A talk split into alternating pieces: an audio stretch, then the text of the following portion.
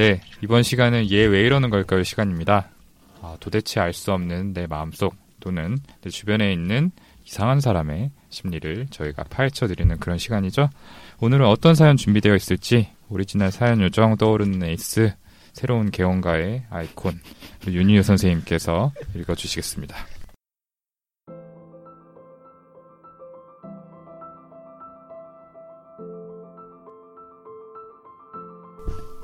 저는 30살 여자 이청재입니다. 프리랜서로 일을 하다가 지금은 늦게나마 직장에 들어가는 게 좋지 않을까 생각하여 취준생의 신분으로 지내고 있죠. 작년 3월에 팟빵에 내부자들 올라온 걸 보고 호기심에 듣기 시작했는데 마음 돌아보고 정비하는데 많이 도움이 되더라고요.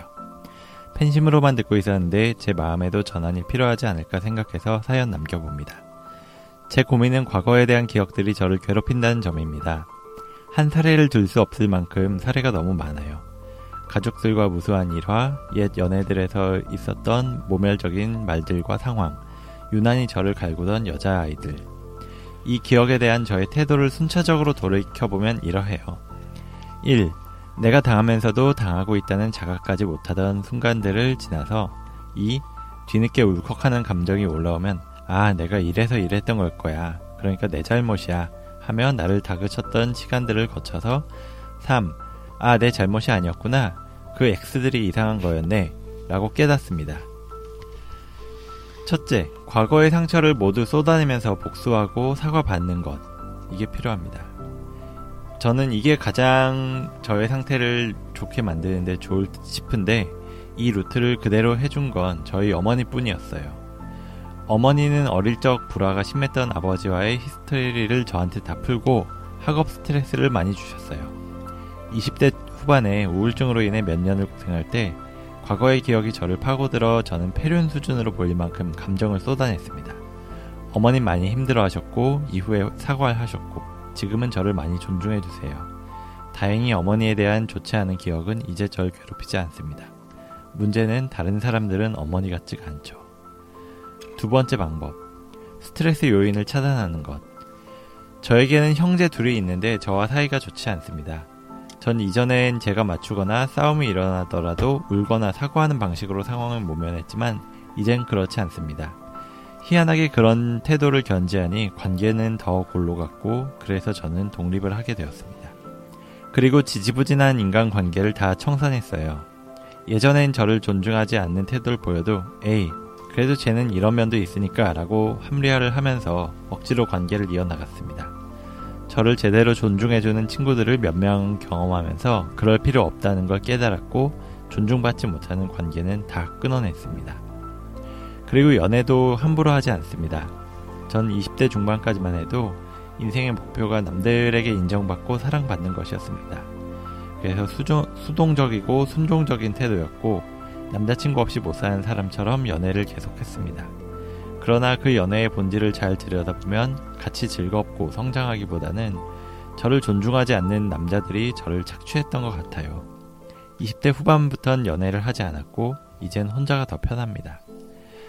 이렇게 당장에 고통받고 싶지 않아서 저한테 스트레스 받는 요인들, 그런 인간관계들을 다 차단했고, 그랬더니 훨씬 살만합니다. 하지만 과거의 순간들은 여전히 제 머릿속에서 생생하게 살아 움직여서 마음이 고통스럽습니다. 이 기억에서 전 어떻게 자유로워질 수 있을까요? 세 번째, 나의 태도를 바꾸는 것. 저는 과거의 기억들이 저를 괴롭히는 고통이 크기 때문인지 다신 겪고 싶지 않다는 생각이 있어요. 예전엔 타인과에 있으면 누가 시키지 않아도 타인을 맞춰주곤 했는데 이젠 의식적으로 저를 챙기려고 노력합니다. 그랬더니 제 에너지도 훨씬 괜찮은 것 같더라고요. 제가 우울증으로 고생하던 몇 년 동안 전 의지가 없다는 이야기를 많이 들었어요. 하지만 저는 그렇게 생각하지 않아요. 내 감정과 욕망을 정확하게 바라볼 줄 알면 의지는 저절로 생기고 잠재력은 저절로 발현되는 게 아닌가 하는 생각이 들어서요. 그래서 일기를 쓰고 있는데 내 감정은 친한 친구에게 털어놓고 싶어서 막 미칠 것 같던 순간이 줄어드는 게 느껴져요. 물론 일기의 대부분은 아직은 과거의 불쾌함과 욕이지만요. 마지막으로 저는 사연을 쓰기 전에 동네에 있는 정신과에 방문해서 이런 이야기들을 한 적이 있어요. 의사 선생님은 지금 제 상황이 만족스럽지 않기 때문에 드는 생각이라고 하시더라고요. 사실 한편으로 그 태도에 약간 불쾌함이 느껴지기도 하고 또 그 말에 반은 동의하지만 반은 동의하지 않았어요. 저 역시 제가 지금 풍족한 상황이라면 과거의 일을 보다 여유롭게 흘러넘길 수 있다는 생각에 어느 정도 동감은 합니다. 하지만 저는 제가 불쾌한 일을 겪었더라도 그때그때 잘 처리했거나 아니면 해소했다고 생각하는 부분에 대해서는 곱씹지 않거든요. 지금 상태도 중요하지만 본질적으로는 과거에 대한 기억을 해소해야 앞으로의 생이 풍요로워지는 게 더 맞는 순서 아닌가 하는 생각이 들었어요. 여하튼 저는 과거의 기억들에서 자유로워지고 싶습니다. 선생님들의 조언 부탁드릴게요.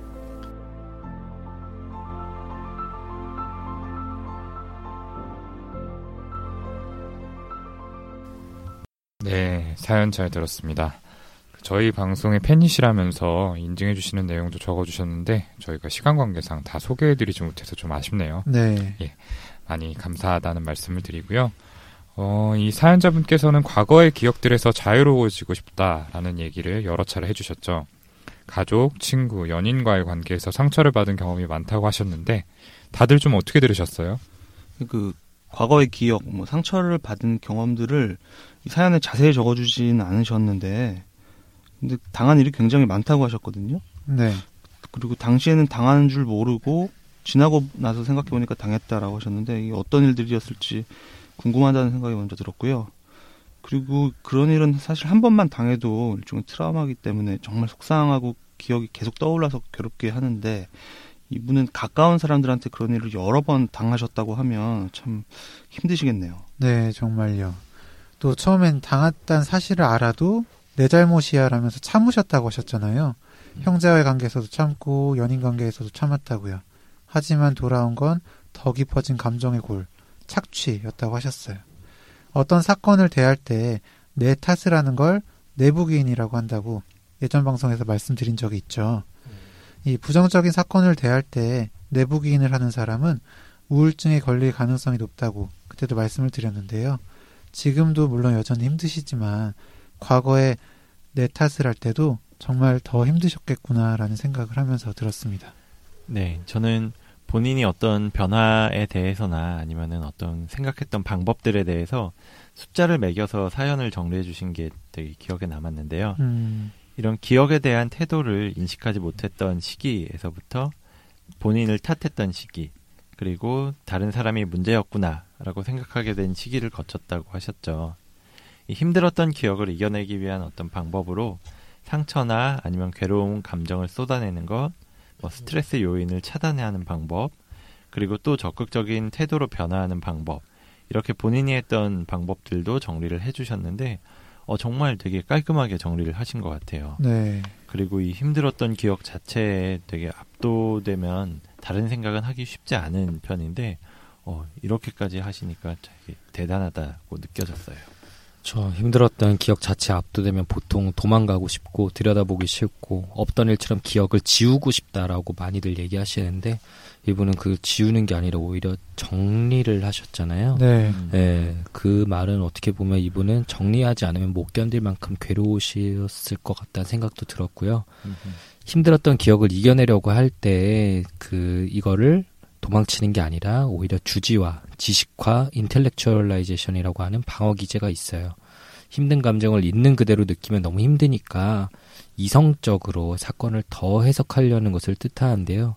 힘든 감정 그 자체보다 내가 왜 힘든지, 어떤 부분이 힘든지, 어떤 과정으로 힘들어졌는지, 어떻게 이겨내야 할지를 이렇게 정리해서 이성적으로 생각하는 거죠. 그렇죠. 예, 예를 들어서 뭐 조금 극단적인 예지만 아버지가 만약 차 사고로 크게 다쳐서 너무 큰 충격을 받았다라는 그 힘든 순간에 어, 그 정도로 속도로 달리던 차에 치이면 어, 이 정도 골절이나 장기에 문제가 생길 수 있죠. 라고 얘기하는 사람이 있다라고 하면 그 경우에 이제 주지와의 방어 기제가 작동했다 볼 수 있죠. 음, 그러니까 감정은 배제되고 굉장히 무미건조한 사실을 나열하는 그런 모습이라고 생각하시면 됩니다. 이 예시가 좀 극단적인 부분이 있어서 주지화가 부정적인 거라고 생각하실 수도 있는데 다른 관점에서 보면 사연자분이 좀 이성적이고 인지적으로 문제를 바라보고 해결해 나가시려고 한 거니까 분명히 긍정적인 측면도 있죠. 그러면 사연에 대해서 좀 더 자세히 들어가서 우선 힘들었던 기억에 대해서 해석하던 이 사연자분께서 해석하던 과정에 대해서 조금 더 자세히 이야기를 나눠볼게요. 처음에는 당하는 줄도 몰랐다가 이후에는 내 탓을 하다가 마지막에는 내가 문제가 아니라 다른 사람이 문제였구나 이렇게 생각을 하셨죠. 네. 네. 이 여러 가지 사건들에 대해서 자세하게 적어주신 진 않아서 뭐 이게 누구 문제다 이렇게 말씀드리는 것도 어렵고 그래서 저희는 마음의 변화에 대해서만 좀 이야기해 볼 수 있을 것 같아요. 이 당하는 줄 몰랐다라고 하셨던 거는 이 사연자분의 원래 성격이 좀 영향을 주셨을 것 같은데요. 웬만하면 남한테 좀 맞춰주려고 하고 또 관계에서 힘든 부분이 있어도 억지로 이어가려고 노력하셨다고 이야기하셨거든요. 그럴 때 기질적으로 뭐 사회적인 민감성을 높게 타고나신 건 아닌가 하는 그런 생각이 들었어요. 이 사회적 민감성이라는 게 다른 사람하고 애착을 이루기 위해서 사회적인 보상 신호에 되게 민감하게 반응하는 경향이거든요. 이게 다른 사람의 칭찬을 받고 싶어 하고 또 그 타인의 감정을 민감하게 파악하면서 거기에 따라서 내 정서 반응이나 나의 행동 반응이 막 달라지는 경향성을 이야기하는데 그래서 타인의 감정에 되게 공감은 잘하고 또 자신의 이야기도 잘 꺼내는 편이에요.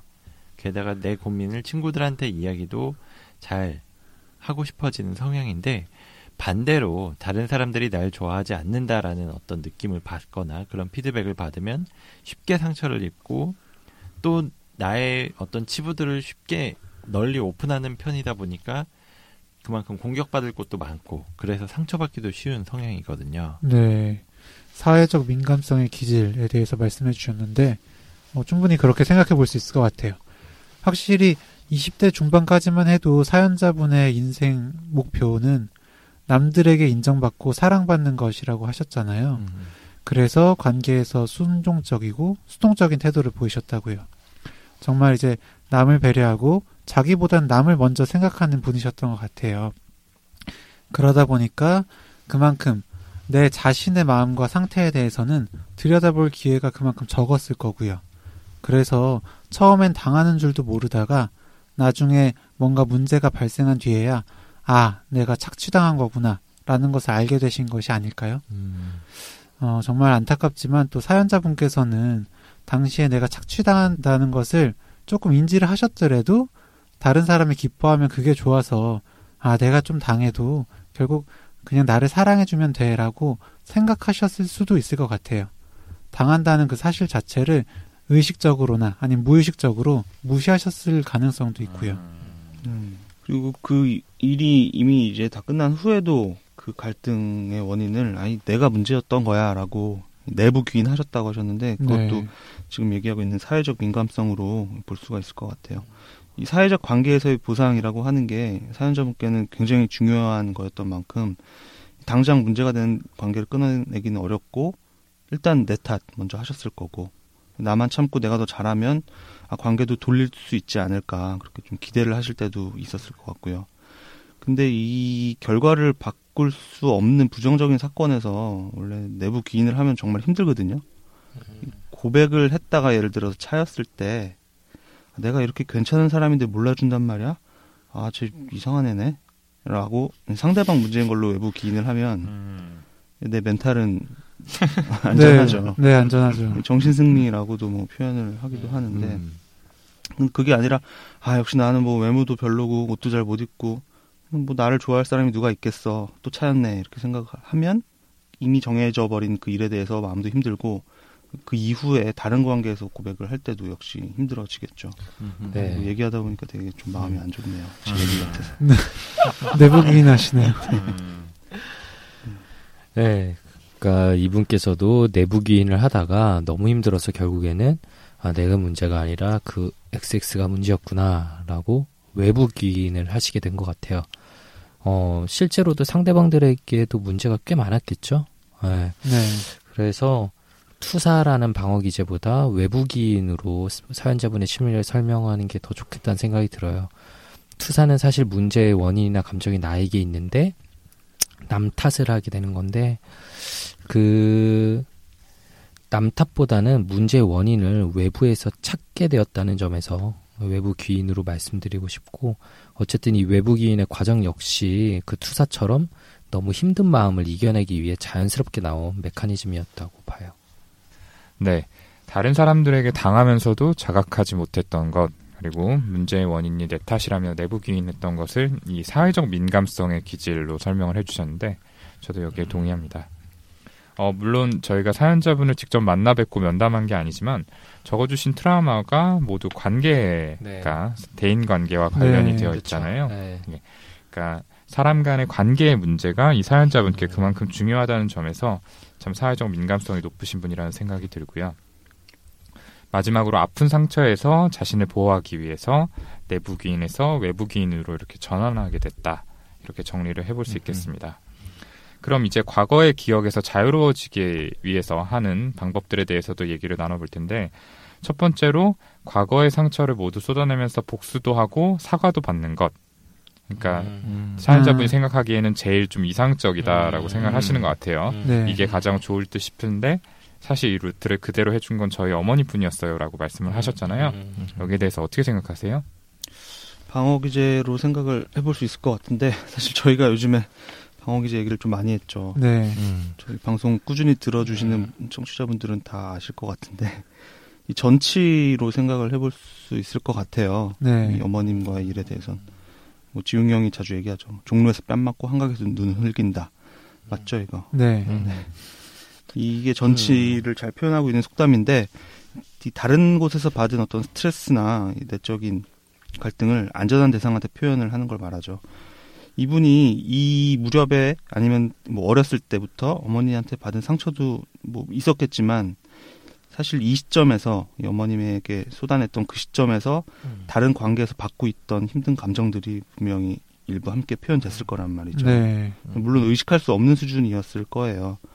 어, 근데 이렇게 사회적 민감성이 높아서 대인 관계가 굉장히 중요한 이분한테는 이 전치라는 방어 기제를 나도 모르게 사용하게 되기가 쉬웠을 거라고 생각할 수 있는 게 본인도 중간에 표현을 하셨어요 사연에 다른 관계에서 엄마 엄마한테 화를 냈던 것처럼 내가 화를 냈다면 그 사람과의 관계는 위험할 테니까 네. 그렇죠. 그게 음. 어머니한테 좀 같다라는 음. 부분을 음. 생각을 해봐야 될 것 같아요. 그러니까 화를 받아줄 만한 사람을 선택했다 네. 이렇게 네. 해야 되는 거죠. 어머니도 사실은 그렇게 받아주실 만한 분은 아니었을 것 같은데 음. 정말 갈 곳이 없으니까 음, 네. 그러네요. 음. 네. 그렇게 생각할 수 있겠네요. 네. 어.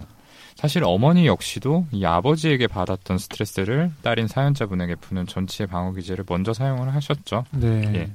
어쨌든 어머니께서 과거의 일에 대해서 사과하고 또 사연자분을 존중해 주신다고 하니까 긍정적인 결과라고 할 수 있겠고요. 이 전치라는 방어 기제를 통해서긴 했지만 감정을 분출하는 과정인 환기, 이 ventilation이라고 부르는 과정을 겪고 또 과거의 기억과 관련된 감정을 어느 정도 정리를 하실 수 있었던 것 같아요. 네. 하지만 사연자분도 깨닫고 계시듯이 다른 사람들이 어머니 같지는 않죠. 그러니까 어머니에게 화를 냈던 것처럼 하기도 어렵고 또 어머니가 사과를 하셨던 것처럼 그 화를 받아서 이렇게 사과를 하는 일도 쉽게 있지는 못할 겁니다. 네. 예. 그럼 다음으로 넘어가서 연애를 하지 않고 존중하지 않는 관계는 끊어내는 방법. 사연자분께서는 이 스트레스 요인을 차단한다라고 표현을 하셨는데요. 이 방법은 어떨까요? 그 가족들로부터의 독립, 뭐 친구와의 관계 정리, 싱글의 삶, 지옥 같은 순간을 경험하지 않기 위해 피했다고 하셨죠. 지금 어쨌든 간에 지금 훨씬 편안해지셨다고 하니까 저는 결과적으로 어쨌든 좋은 선택이었다고 생각을 해요. 음, 음. 심리적인 스트레스를 유발하는 상황이나 사건으로부터 뭐 물리적으로 또 인지적으로 거리를 두려고 하는 이제 회피의 방어 기제 저희 정말 자주 얘기하고 있죠. 네. 네. 그 회피라는 방어 기제도 마냥 나쁜 것만은 아니에요. 너무 견디기 힘들 때는 도망치는 것도 방법이죠. 작전상 후퇴하는 거. 네. 외상 후 스트레스 장애를 겪으신 분들에게서 트라우마 사건을 다루게 되는데 그걸 다룰 때 저희가 초반에는 그런 걸 다루지 않아요. 불안이나 공포 등의 감정이 어느 정도 가라앉고 그분이 좀 안정화된 후에야 그거에 대한 힘든 얘기를 꺼낼 수 있거든요. 그런 점에서 사연자분께서 너무 힘든 상태에서는 잠시 관계에서 회피하고 감정적으로 안정화를 취하신 거는 잘한 점이라고 말씀드리고 싶고요. 근데 다만 아직도 과거의 순간들은 머릿속에서 생생히 살아있다고 하셨잖아요. 이제 충분히 안정화가 됐다면 결국에는 그 힘든 기억들에 대해서 다루고 재정립하는 과정이 필요하겠죠. 네. 아, 정말 좋은 말씀이신 것 같습니다. 네.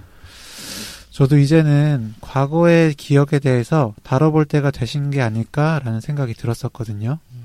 어, 그리고 마지막으로 사연자분께서 하고 계시는 방법인 나의 태도를 바꾸는 것에 대해서도 좀 얘기를 하셨잖아요. 이걸 보면 준비가 좀 되신 것 같아요. 우선 과거의 기억들로 인한 고통이 크지만 할 수 있는 최선을 다하고 싶다고 하셨어요. 스스로를 챙기면서 에너지도 훨씬 괜찮아지셨다고 하셨고요. 안정이 많이 되신 것 같습니다.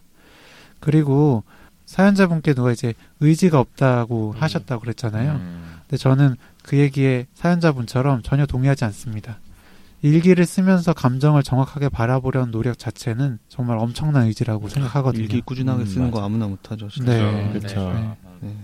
네, 그 점에서 동의를 하고 또 이 정신과 선생님께 찾아가서 이야기를 하셨다고 했는데 그분이 사연자분께 해주셨다는 말이 기억에 떠올라요. 어, 지금 상황이 만족스럽지 않아서 드는 생각이다. 라는 말에 대해서도 이야기해 보면 뭐 지금 상황이 좋아야지 과거 일을 여유롭게 넘길 수 있다는 점 그거 맞고요. 근데 또 한편으로 과거에 대한 기억을 해소해야지 앞으로의 삶이 편안해지는 것. 이 두 가지 다 맞는 말이라고 생각을 해요. 음, 뭐 이렇게 얘기하면 뭐냐. 뭐 이것도 좋고 이것도 맞고 네 말도 맞고 제 말도 맞다. 뭐 황희정승이 했다는 뭐 그런 말도 맞구나. 허허허허. 이거죠. 윤황이. 그래. 아, 윤희. 황씨 윤희. 어 이름이 그대로인데 아무튼 네 그렇게 생각하실 수도 있는데 아 근데 이게 정말 그렇게 말씀드릴 수밖에 없는 게 힘든 상황에서는 어떻게 해도 과거의 사건을 부정적으로 평가할 수밖에 없거든요. 이 트라우마를 다루는 과정은 같은 사건이라도 과거에 내가 판단하고 해석했던 것과 다르게 생각하는 거고 또 그래서 안정화된 다음에야 트라우마를 제대로 다룰 수 있게 되는 거거든요. 네.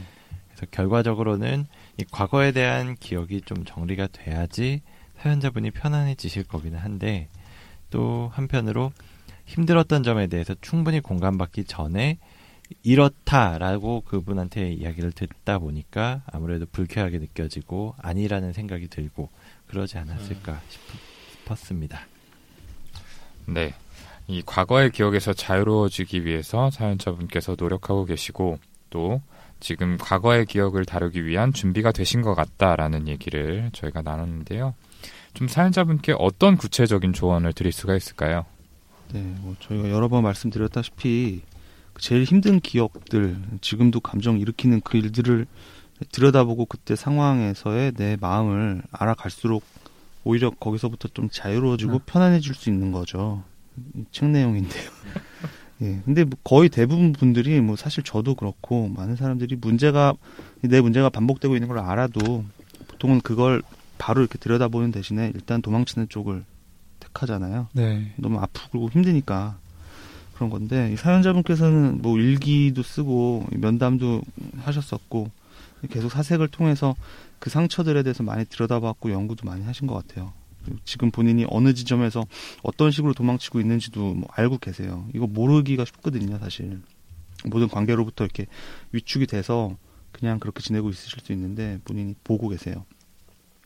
그래서 이제 인간관계에서 어떤 우선순위나 가치관에도 이미 좀 많이 변화를 하신 게 아닌가 싶은 생각을 저는 사연을 쭉 읽으면서 했고요.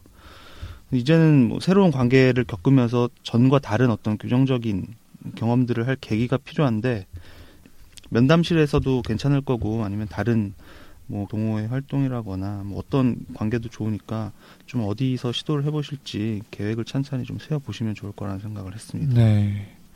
과거의 기억에 이제 맞설 준비는 되셨지만 여전히 이제 과거를 생각하면 부정적인 감정에 휩싸이시는 것 같아요. 일기를 쓰면 다 이제 욕이나 뭐 그런 거라고 하셨잖아요. 다른 시각에서 그때의 사건을 본다거나 또 감정을 처리하는 데 있어서 어, 혼자만의 힘보다는 조금 전문가의 도움이 필요할 것 같고요. 또 저희가 이전에 PTSD 시간에 말씀을 드렸던 건데 뭐 EFT라든지 EMDR 같은 그런 트라우마를 좀 처리하는 그런 기법들이 좀 도움이 될 수 있을 것 같아요. 물론 지금 쓰- 계속 쓰고 계시는 일기도 꾸준히 써보셨으면 좋겠고요. 일기를 쓰실 때 최대한 좀 자세히 써보셨으면 어떨까 싶고요. 같이 올라오는 감정도 한두 가지가 아니라 최대한 떠오르는 거를 많이 써보시면 좋을 것 같습니다. 네. 과거의 기억들로부터 자유로워진다는 거 어, 정말 힘들죠. 면담실에서 너무 자주 듣게 네. 돼요. 어, 어떻게 해야 될지 모르겠다 얘기하시는데 앞에 규영이가 얘기한 대로 과거에 대해 자세히 들여다보고 정리를 한 뒤엔 이제 뭐 시선을 현실로 돌려야죠. 제 책 제 파트에서 나온 내용인데 네. 바꿀 수 없는 과거에만 집착하면 현실에 자신이 나아가야 할 길을 제대로 선택할 수 없거든요. 과거만 보느라 발을 헛디딜 수도 있고요. 과거가 지금의 나에게 영향을 주었듯이 지금이 미래의 나를 결정하는 순간이 아닐까요? 이분이 이제 기질적으로 사회적 민감성이 높은 분인 만큼 인간관계를 통해서 인정받는 경험을 해보셨으면 좋겠어요. 네, 그게 중요할 네. 네. 관계에서 문제가 생기면 다시 면담 시간에 다뤄보고 지금까지는 이제 회피가 좋은 방법이었지만 이제는 직면해봐도 좋을 시기라고 생각이 들고요. 흔히들 나 혼자서도 튼, 튼튼한 사람이 돼야겠다, 상처를 받지 않겠다라면서 독립을 하려다가 뜻하지 않게 고립을 하게 되는데 사연자분도 그러한 부분이 있으신 건 아닌가 걱정이 돼요. 음. 네, 결국 좋은 사람들까지 다가올 수 있는 걸 막고 있는 거잖아요. 네. 다들 되게 좋은 얘기들을 이분께 해주셨는데 저는 약간 좀 쓴소리를 할 수 있을 만한 게 이분이 적어주신 사연 내용 중에 내 감정과 욕망을 정확하게 바라볼 줄 알면 의지는 저절로 생기고 잠재력은 저절로 발현되는 게 아닌가 생각이 든다고 하셨는데 어, 많은 분들이 내 감정을 그렇게 정확히 들여다보고 인지하면 모든 문제가 해결되는 마법 같은 일이 일어나기를 기대하곤 하지만 사실 그렇진 않아요. 결국에는 대인관계에서 받은 상처는 긍정적인 대인관계 경험들로 채워나가야 된다고 생각을 하고요.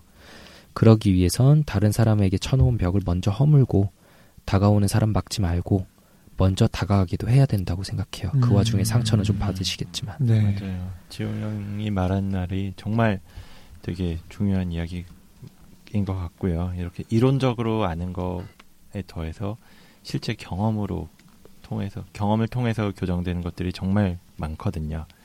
그래서 내가 실수하고 실패하고 또 다시 이겨내는 그런 과정을 통해서 지금 현재의 상황에서 더 행복해지셨으면 좋겠어요. 아까도 뭐 현재가 일단 그래도 마음이 좋아야지 과거도 해결할 수 있다고 말씀을 잠깐 드렸었는데 분명히 지금은 상처받을 만한 일들을 아예 다 차단하고 있기 때문에 덜 상처받고 계시지만 이걸 계속 시도하다 보면 분명히 상처받는 일들이 다시 일어날 거예요.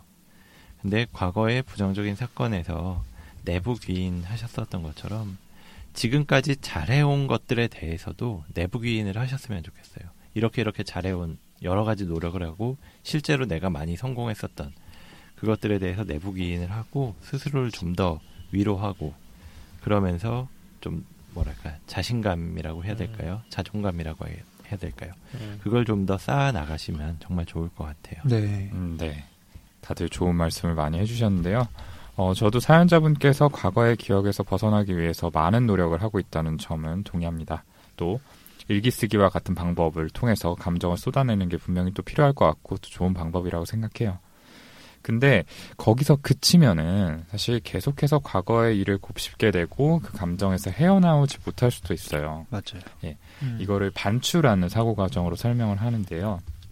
부정적인 감정을 처리하는 데 있어서 단순히 그 감정을 억누르는 것만큼이나 좋은 방법이라고 할 수는 없어요. 그러니까 드리고 싶은 말씀은 어느 정도 감정을 분출하고 나면은 과거에 있었던 일을 다시 돌아보고 그 의미에 대해서 재평가하는 과정이 필요하거든요. 네, 맞습니다. 힘들었던 기억을 억지로 합리화하라거나 아니면은 긍정하라는 게 아니고 나를 압도하고 있던 감정에서 빠져나와서 그냥 그 기억을 다시 한번 중립적으로 바라볼 필요가 있다는 의미입니다. 음. 이걸 인지적 재평가라는 단어로 표현하는데요. 사실 이 과정은 혼자 하시기는 좀 쉽지 않으실 거예요. 음. 어느 정도 감정이 정리가 됐다고 한들 불쑥 괴로움이나 분노가 치밀게 되면은 생각이 다시 원점으로 돌아갈 수밖에 없죠. 그래서 저는 한 명의 치료자랑 관계를 맺고 꾸준히 면담 치료를 하면서 이 과정을 좀 함께 하시는 게 어떨까 예, 이런 생각을 해봤습니다. 음. 네. 예, 오늘 네. 방송 잠깐만 근데 한마디 좀 혹시 모르니까 네. 그- 가- 갈까요? 아 지금 지금 이 스튜디오에 특별한 분이 한 분 와 계시죠? 네. 인사하실래요? 지금 교수가 되기 위한 준비에 여념이 없으신 것 지금 같아요. 논문을 네. 열심히 쓰고 계신 것 같아요. 제가 어제 학교 가서 들었는데 거의 내정됐대요. 아, 스태프 아, 축하드립니다. 네. 네. 용인에 전부터 가서 살고 있었잖아요. 이유가 다 있었어요. 아, 그 새로 생기는 그 병원. 네, 새로 아. 생기는 아, 그 병원에 아, 네. 미리 사전 답사 겸 해서 파견돼 있었던 거라고. 진짜 오랜만에 저희 청취자분들께 한번 인사해 주시죠. 우리 박천일 교수님. 진 인사 한 번만 해주세요. 네. 박천일 씨. 근데 제가 누군지 아- 아무도 모를 것 같은데. 아니요, 알아요. 이제 진짜 모르시는 네, 거예요. 네. 지금 뭐, 전 원래, 어, 내부자들의 깍두기로 좀 지내다가 아예 잊혀져 버린 박천일이라고 합니다. 아니, 뇌부자들 이름 만드셨잖아요. 맞아요. 맞아요. 네. 거의 뭐, 아직도 여섯 명의 정신과 전문의라고 돼 있어요. 그럼요. 네. 네. 아, Brain Rich 6. 아까 다른 분 여기 앉아 계시던데, 밖에 와서 보니까. 아, 아, 네? 새 멤버 아, 계속 새 네. 멤버를 지금 고르고 있는 거 아닌가요? 네. 식스맨을 찾아라. 누가 않네요, 와도. 박찬희 선생님보단 낫더라고요. 되게 뭐 그동안 보면서 네. 다들 뭐 일치월장하고 TV에도 나오고 어 상당히 승승장구를 승승장구 맞나? 네. 그러고 있는데 저는, 저는. 그동안 뭐 흰머리도 많이 늘었고요. 뱃살도 그러네요. 진짜. 근데 진짜 아침에 보고 네. 깜짝 놀랐어. 어. 아, 저도 어. 어. 제 보자마자 그 얘기했어요. 이게 힘들죠. 근데 뭘 그동안 한 건 아니었고요. 그냥 네. 원래 교수님이 네. 되려면 흰머리 좀 있어야 맞아요. 돼요. 아. 너무 젊어 네. 보이면 네. 또. 맞아요. 그쪽 지역에 저랑 친한 다른 그 동료랑 술 자주 마신다는 얘기는 들었는데. 아 아니 아니요. 여전하시군요. 네. 아, 제가 그동안 저희 방송 팟캐스트 할 시간 없고. 방송 거의 안 들었는데 저도 안 들어요. 가끔 좀 느낌이 쎄할 때 한 번씩 제가 듣거든요. 그러면 꼭 제 얘기를 하더라고요. 아, 술 얘기하고. 오, 대단한데? 결코 잊지 않았어요. 근데 항상 거의- 그리워하고 있어요, 박찬희 거의 선생님. 얘기하는 적은 없었던 것 같아요. 아니에요. 항상 그리워하고 빨리 네. 와서 저를 조금이라도 좀 돋보이게 해주세요. 아, 아, 아, 난 대체해달라고 할 줄 알았는데. 그러게. 네. 아니요, 안 나가요. 저는 지금 변, 변했어, 변했어. 했는데. 어, 그러니까요. 정현이 순수했었는데 음. 인기 투표 1위잖아요. 네. 그래. 맞아. 이제는 불안 요정도 그냥 일부러 불안해 보이는 어, 그런 그러니까. 메소드 연기? 캐릭터야. 어. 어, 그러니까. 눈치챘구나. 어쨌든 마무리하죠. 네. 아무튼 오늘도 저희가 좋은 이야기 나눌 수 있도록 소중한 사연 보내주신 사연자분께 감사의 말씀을 전하고요. 오늘은 특별히 저희 어쩐지 도망치고 싶더라니 속 한 구절로 인사를 드리려고 합니다. 여러분이 각자의 마음속 방어막을 발견할 수 있도록 길을 터주고 그 아래 감춰둔 불안과 상처 앞에서 담담할 수 있도록 마음의 채비를 돕는 것. 그것이 저희 내부자들의 바람이기도 합니다. 마음이 변화하는 데는 충분한 시간이 필요합니다. 그렇지만 서두르지 말고 실마리가 제시하는 길로 뚜벅뚜벅 걸어가다 보면 분명 목적지에 도착할 수 있습니다. 그리고 그 목적지에서 더 이상 나를 가로막는 방어막이 필요하지 않을 정도로 단단해진 마음과 마주할 수 있을 거라 믿습니다. 네. 오늘도 마음을 들여다보기 위해서 그리고 또 변화하기 위해서 노력하는 분들을 저희 내부자들은 항상 응원합니다. 그리고 네. 항상 옆에 있겠습니다. 네. 그러면 32-2와 얘왜 이러는 걸까요? 이걸로 마무리 짓고요. 저희는 다음 시간에 더 재미있고 유쾌하고 흥미로운 컨텐츠를 들고 찾아뵙도록 하겠습니다. 감사합니다. 감사합니다. 어, 동훈이의 항상 옆에 있겠습니다. 멘트가 손이 오고 나도, 아, 약간.